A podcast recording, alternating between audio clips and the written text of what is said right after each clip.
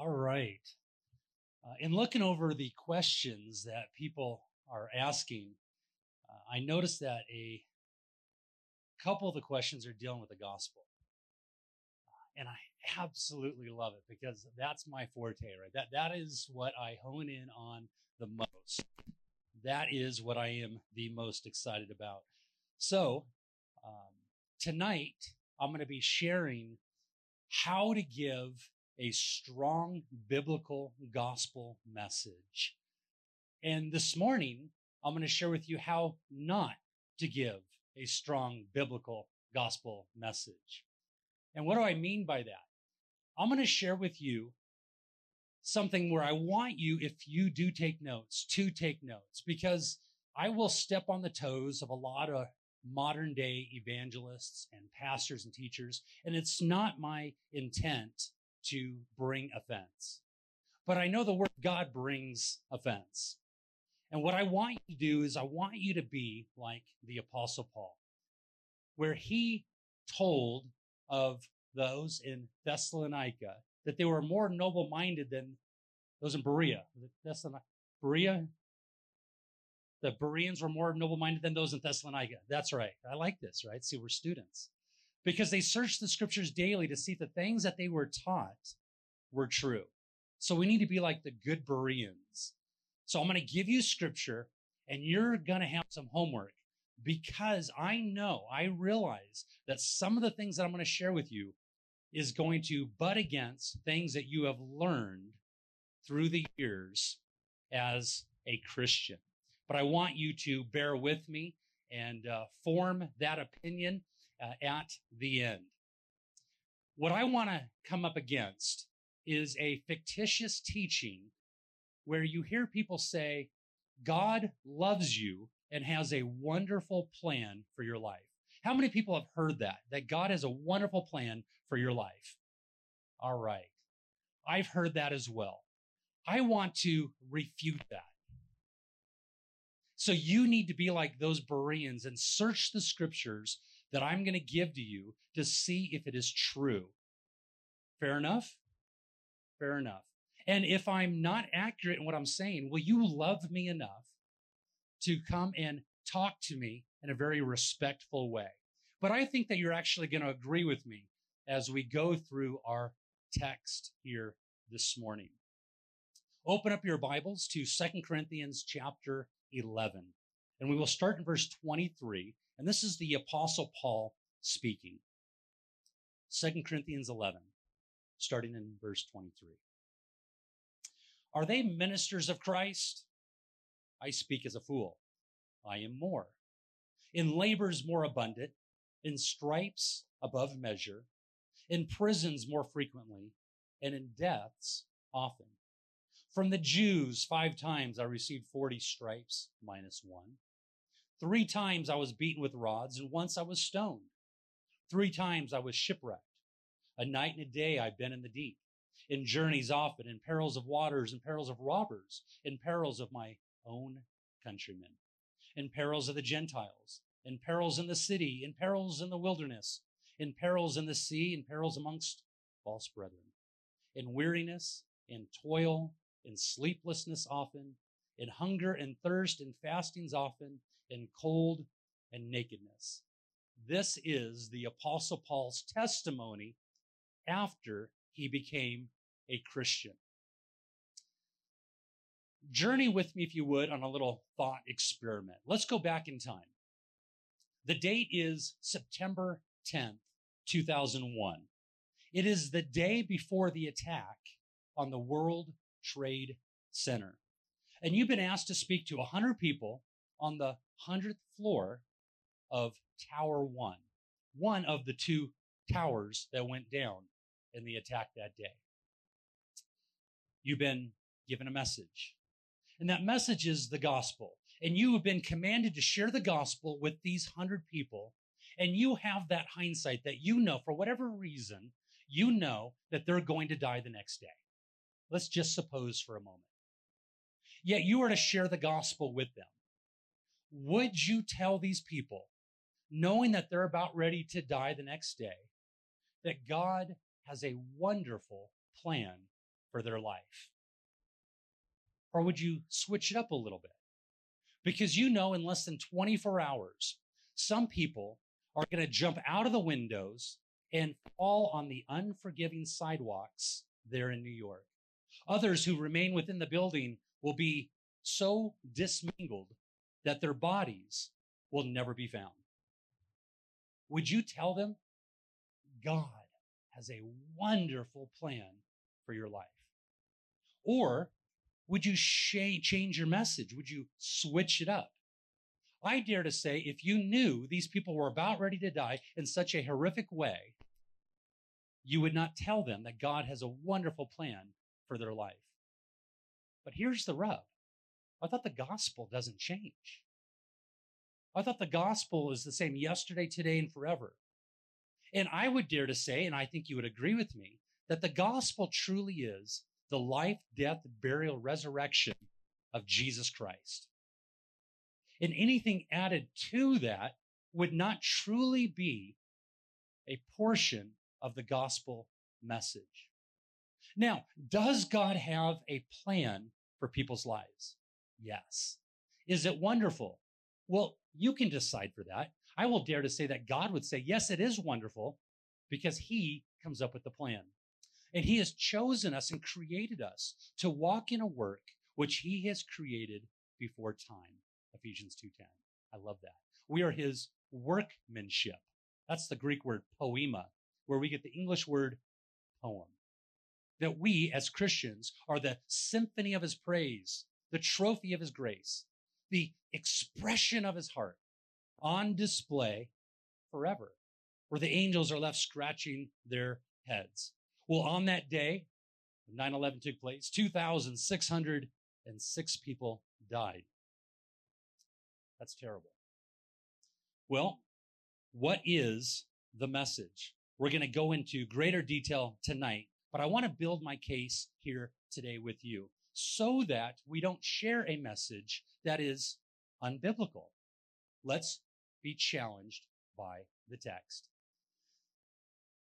Brother will deliver brother to death, and his father his child, and that children will rise up against their parents and cause them to be put to death, and that all men will hate you because of my namesake. Can you imagine that? People hating you just because you claim to be a Christian. That's it. In fact, scripture tells us all who desire to live godly in Christ Jesus will suffer persecution. Notice it doesn't say all those who are living godly. If you even desire to live godly, you're going to suffer persecution. That is 2 Timothy chapter 3 verse 12. So what are the promises that await you if you become a Christian? Are you ready? This is what you've signed up for. And if you're thinking about becoming a Christian, this is what you're going to sign up for trials, tribulation, persecution, temptation, and sufferings. In fact, scripture says that some are appointed to suffer for his namesake, preordained to suffer for his namesake. Oh, by the way, you won't just have trials, tribulation, persecution, temptation, and sufferings. Your name will be written in heaven. And what does that do? That causes us to not be moved when the flight gets bumpy when the tumultuous storm comes our way, it's only the Christian that can mock the storm because we know the weatherman. We know he who is in control. So I'm not moved. I'm not moved. I'm not shaken. My foundation is secure because Jesus Christ himself is my rock, my fortress, my stronghold, my strong tower. So the Apostle Paul. Scripture says that Christ came to give us an abundant life. And I appreciate the way the our worship leader shared earlier today. He said, came to give us a full life. Because that is a proper definition of that scripture in John 10 10. Because doesn't scripture say that I came to give you life and that life more abundantly? And we grab a hold of that text. And remember, we are fallen people living in a fallen world, making fallen decisions, and we interpret things according to, and here's a very big word, epistemology. It's the study of knowledge, the theory of knowledge. Everything you believe is based upon videos you've watched, people you've talked to, articles you've read, audios you've listened to. I'm the same way. Everything that I believe is based upon those five things epistemology. We all believe certain things about the world's order. And some people say, well, I'm going to become a, a Mormon because of that, or an atheist, or whatever it may be. And when we see in John's gospel, John chapter 10, that Christ came to give us an abundant life, that word abundant, it means full. Not necessarily a happy life. Look at the apostle Paul. Remember our text, Second Corinthians chapter 11. Are they ministers of Christ? I speak as a fool. I am more. In labors more abundantly, in stripes above measure, in prisons more frequently, in deaths often. From the Jews, five times I received 40 stripes minus one. Three times I was beaten with rods. Once I was stoned. Three times I was shipwrecked. A night and a day I have been in the deep. Journeys often in perils of waters and perils of robbers. It goes on in weariness and toil, in hunger and thirsty, and fastings and in cold and in nakedness. Do you remember what the first words? Saul of Tarsus, before he became the apostle Paul, what were the first words that he heard when the prophet went to him. Remember, he's riding along, he's going into Damascus, he's knocked off his high horse, and he hears some noise, and he has this vision. And the words to him were, Go tell Saul what a wonderful plan I have for his life. Is that what it says? No. It says, Go tell Saul what great things he must suffer for my name's sake. That's different than God has a wonderful plan for your life. Now, I'm going to tell you, the plan that God has for me is way more wonderful than anything I'm going to come up with. I, uh, right after 9 11, uh, there was a, a, good number of us from a school where I was the dean of. Uh, we traveled to New York. I wasn't part of the group, but we traveled to New York, went right outside where the two towers went down, as close as they could go. And they started to ask the different people that were there, and some of them were Christians. When you hear that God has a wonderful plan for your life, what do you think of? Let me share with you some of their responses. One person said, A wonderful thing would be that I never have to work. Now, we know scripture says, unless a man works, he shall not eat. But remember, we have to put our minds in the place of the lost when they hear the words, God has a wonderful plan for your life, they think that God is better than MTV. Let me give Christ a try and see if his flavor is better than Buddha's. And they don't come with repentance. They don't come seeking righteousness. They come seeking happiness. And it doesn't matter how happy a sinner is on the day of judgment, without the righteousness of Christ, they will perish. Another person said, Well, a wonderful plan for me would be to have a nice car. Man, a Ferrari or a Porsche with nice rims. Another, total bliss and happiness is what I think of when I think of happiness. Well, you know what I think of? I think of I want to graduate from school and I want to make the money that I plan on making. Or, one person said, I want all my family to stay healthy. And the last person we talked to, I want all of my wishes to come true. Wow. That is what is in the mind of somebody, a non Christian, when we say, God loves you and has a wonderful plan for your life. They will experiment as opposed to seeking after Christ while he may be found, seeking after to have their sins forgiven. How many times have you heard, you know what, my neighbor, he'll never come to Christ. He's, he's so happy already. He's got a boat. He, he has a, a vacation house. He has a white picket fence. And we think that happiness has something to do with it, when in reality, it's about righteousness. David Garland, he said, in explaining the imprisonment of the Apostle Paul, listen to what he said. Paul subtly notifies his readers that proclaiming the mystery of Christ crucified is more likely to open the door to a prison cell for them instead of the door to financial and social success. How did the apostle, all the different apostles die? You ever think about that? I mean, we know how Jesus died, but how did the rest die? Was it all of old age? Did they die quietly in their sleep? No, they didn't. Philip was crucified. Andrew was crucified. Peter was crucified upside down. Matthew was beheaded. Barnabas was burned to death. Mark was dragged to death. James the Less was clubbed to death. Paul was beheaded. Thomas was speared to death. Luke was hanged. And it didn't stop there. The first Christian martyr, Stephen, was stoned to death. At the hands of who? The Apostle Paul. He was there, given his approval of the way Stephen was to die. I named my first son after him. His middle name is Stephen. But let me share with you how the gospel works. When the apostle Paul died,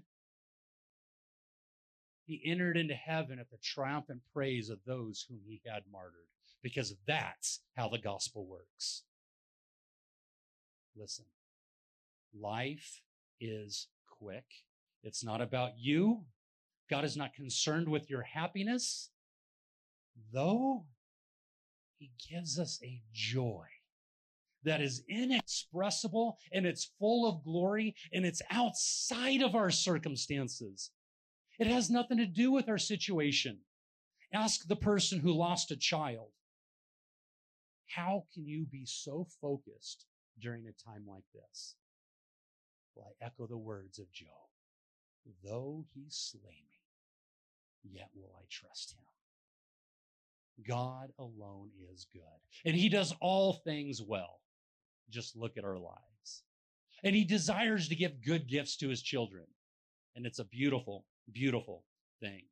Hebrews chapter 11, it tells us of those who loved God and yet they were stoned to death and sawn in half and they were tempted and slain with the sword. This is the Hall of Faith chapter. There's no casual reading of the Fox's Book of Martyrs as you begin to realize that more Christians were martyred in this century than all the previous centuries combined. You look at recently 21 Coptic Christians were beheaded on the beaches because they claimed the name of Christ. Not even if they were Christians. That's not even my point. But they claimed to be a Christian and they gave the ultimate price and they paid with their life's blood. Very, very interesting. In the last 200 years, an estimated 43 million Christians were martyred and 50% of those were in the last century. So there's a disconnect. Maybe you can relate to this. You hear a pastor or a friend say, Hey, you need to invite your friends to church. You're a little nervous to do so. You don't know how to share the gospel, so you take them up on the offer. You bring your friend to church. Your friend comes to church, and the pastor up at the pulpit, he says, I am so happy we have some visitors here with us today. So excited. I'm going to tell you about this wonderful plan that God has for your life. But before we do so, we have some prayer requests. These prayer requests have come in. You know, Jose and Larry and Kevin, they all lost their jobs this week. Several families are experiencing financial difficulties. Susan lost her battle with cancer. Gabriella, she's in the hospital and the doctors are not sure what's going on with her. So let's pray for these dear saints. And then I want to come back to you visitors and tell you about this wonderful plan that God has for your life. You see, there's a disconnect. There's a problem. There's an issue. Not everything is what it seems to be. We need to be honest. And what's missing from the gospel presentation today is telling people to count the cost. Count the cost. They did it in the early church. They do it all throughout the world. You're going to see that in the 1040 window, unreached people groups. You're going to see that in Islamic areas. Count the cost because you are forfeiting everything. You are surrendering all for the sake of Christ. I go. For the sake of Christ, I confess, I profess. And though nobody go with me, they would say, still I will follow. The Christian's life is full of red seas, fiery furnaces, and lions' dens. Can God heal a marriage? Yes. He does every day, all day, all the time. But to tell people that God will heal your marriage is not being honest. Scripture says if you sow to the flesh, you will reap corruption. We live in a fallen world making fallen decisions. If I committed adultery on my wife, I'm at her mercy to forgive me. Christ, of course, will cleanse me. But this doesn't mean she has to put up with me. Does God heal marriages? All the time. But we need to be careful. We need to be careful on how we word that. We'll hear a Christian parents say, I don't want my child to become a missionary in Africa. It's not safe. What if they die? My answer, then they die to the glory of God. You see, the safest place to be is the center of God's will. So whether that's in the heart of Compton, whether that's in the belly of a well, whether that's like Shadrach, Meshach, and Abednego in the fire, every trial we will ever go through as a Christian, we know that Christ has already been there and he will be there with us. We need to stop trying to build our kingdoms here on earth because God's kingdom is not of this earth. And his warriors, his soldiers fight a spiritual battle that this world knows not of. Let's tell people to count the cost. 1 Peter 4:12. Beloved, don't think it's a strange thing concerning the fiery trial which is to try you, as though some strange thing is happening to you. 1 Peter 4:12. What am I going through? I why God, I've always served you faithfully. Why is this happening to me? Because your plans are not my plans, and because perhaps you are faithfully serving him. Ever thought about that? because God is at work in you, both to will and to do for his good pleasure. Ever thought about that? I mean, we like to underline certain scriptures like, and my God shall supply all of your needs according to his riches in Christ Jesus. And that's a good text. And so we should. That keeps us from worrying about tomorrow and pacing back and forth today. But we must remember that God desires to seek and save that which is lost. Do you think it's comfortable to go into the remote parts of the earth and to leave in and out? Absolutely not.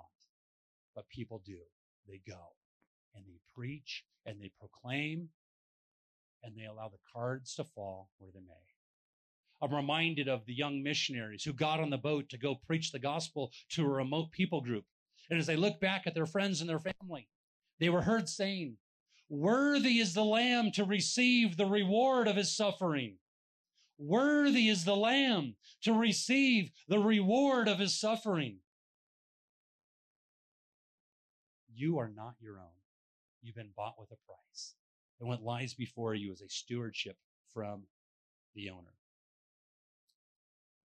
Scripture says, riches profit not, but righteousness shall deliver a people. Here's a verse you can write down. John 4, verse 14. Jesus said, Whoever drinks of the water that I shall give him shall never thirst. It's a good text. John 6, 35. He that comes to me shall never hunger, and he that believes on me shall never thirst. So the question that needs to be asked and answered is what shall we be coming to Jesus, hungering and thirsting for? Matthew 5 6. Blessed are those who hunger and thirst for righteousness, for they Blessed are those who do hunger and thirst after righteousness, for they shall be full.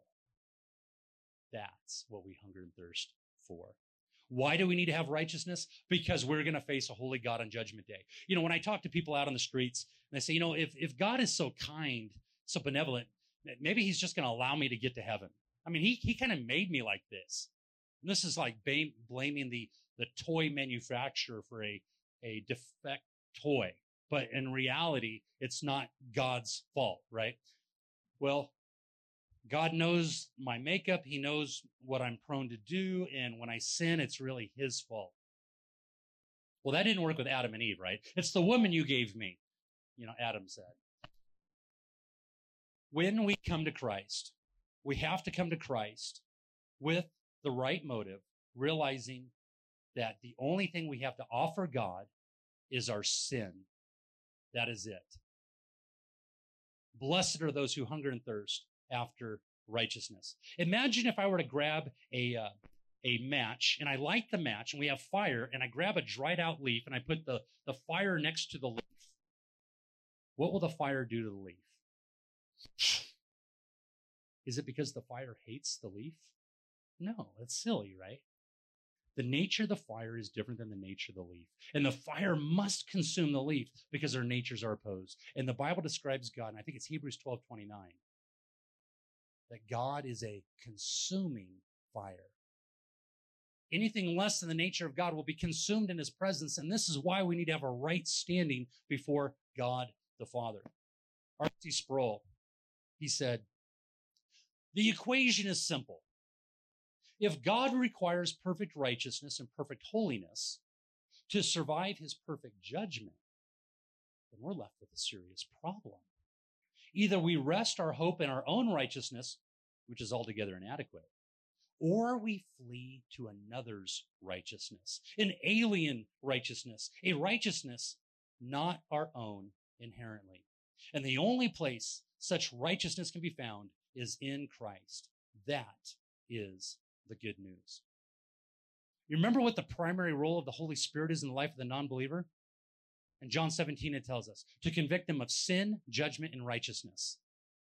So sometimes when we get into an apologetical sword fight, it's almost as if the Holy Spirit stands aloof, waiting for us to finish, and then get back to going through the law so he can convict them of sin. And then righteousness. You do not have the righteousness required of the law to stand before holy God, therefore you will be judged. The Spirit, convicting of sin, judgment, and righteousness. This is why we go through the Ten Commandments. And the Holy Spirit does his work convicts sin, judgment, and righteousness. And we see this with the apostle Paul in Acts 23 verse 24, where it says that he reasoned with Felix. Do you remember what Paul reasoned with Felix about? He didn't reason with him about, hey, God can give you a happier life if you come to him than in the life that you're currently in. I understand you're top of the heap. You've climbed to the top of the mountain. No. Paul reasoned with him concerning righteousness, judgment, and self control. The sin in Felix's life that so easily beset him was self control, whatever that means, whatever that looked like. And Paul drove that home. And it says that Felix trembled. He told him to leave him until it came a more appropriate time. Man, I have so much to share. J.C. Ryle said, To be born again is, as it were, to enter upon a new existence, to have a new mind and a new heart, new views and new principles, new tastes and new affections, new likings and new dislikings, new fears and new joys, new sorrows, new love to things once hated, and new hatred to things once loved, new thoughts of God and ourselves and the world and the life to come and salvation. You see, the message that we need to share with people is that you have to face a holy God. How are you going to do? And tonight, I'm going to share with you how to give a proper gospel presentation, what that looks like. I mean, the best gospel tract is a Bible because from Genesis 1 1 to Revelation 22 21, we have a complete message about who God is, how we're created in the image of God, how we've fallen and we've rebelled against God. We chose to live our own way. And then there was the promise of a Messiah, and the Messiah would remove the sins of the world, and he would live a perfect life. This is where we get our righteousness from. We get our righteousness from the life of Christ, not the death of Christ. If we have time, we can get into that. It's so beautiful. And then we talk about salvific salvation, salvific grace and mercy and justice. We talk about the resurrection and the ascension. We'll talk about a warning for those who reject the message. That's tonight. It is the most important message that I will share on this trip. You don't want to miss that. But let me finish it off with this. It's called Father, I Have a Problem, and it's written by Ray Comfort. Father, God, I have a problem, and it's weighing heavy on me, and it's all I can think about night and day. Before I bring it to you in prayer, I suppose I should pray for those who are less fortunate than me, those in this world who have hardly enough food for this day, and for those who don't have a roof over their heads at night. I also pray for families who have lost loved ones in sudden death, for parents whose children have leukemia, for the many people who are dying of brain tumors, for the hundreds of thousands who are laid waste with other terrible cancers, and for people whose bodies have been suddenly shattered in car wrecks, for those who are lying in hospitals with agonizing burns over their bodies, whose faces have been burned beyond recognition. I pray for people with emphysema and whose eyes fill with terror as they struggle for every breath merely to live. For those who are tormented beyond words by irrational fears. For the elderly who are racked with the pains of aging, whose only escape is death. I pray for people who are watching their loved ones fade before their eyes through the grief of Alzheimer's disease, and for the many thousands who are suffering the agony of AIDS. For those who are in such despair that they are contemplating suicide, and for people who are tormented by the demons of alcoholism and drug addiction. I pray for people who have been abandoned by their parents, for those who are sexually abused, for wives held in quiet despair, beaten and abused by cruel, drunken husbands, for people whose minds have been destroyed by mental disorders, and for those who have lost everything in floods, tornadoes, hurricanes, and earthquakes. I pray for the blind who never see the faces of the loved ones or the beauty of a sunrise, for those whose bodies are deformed in painful arthritis, for the many whose lives will be taken from them today by the murderers, for those wasting away on their deathbeds in hospitals.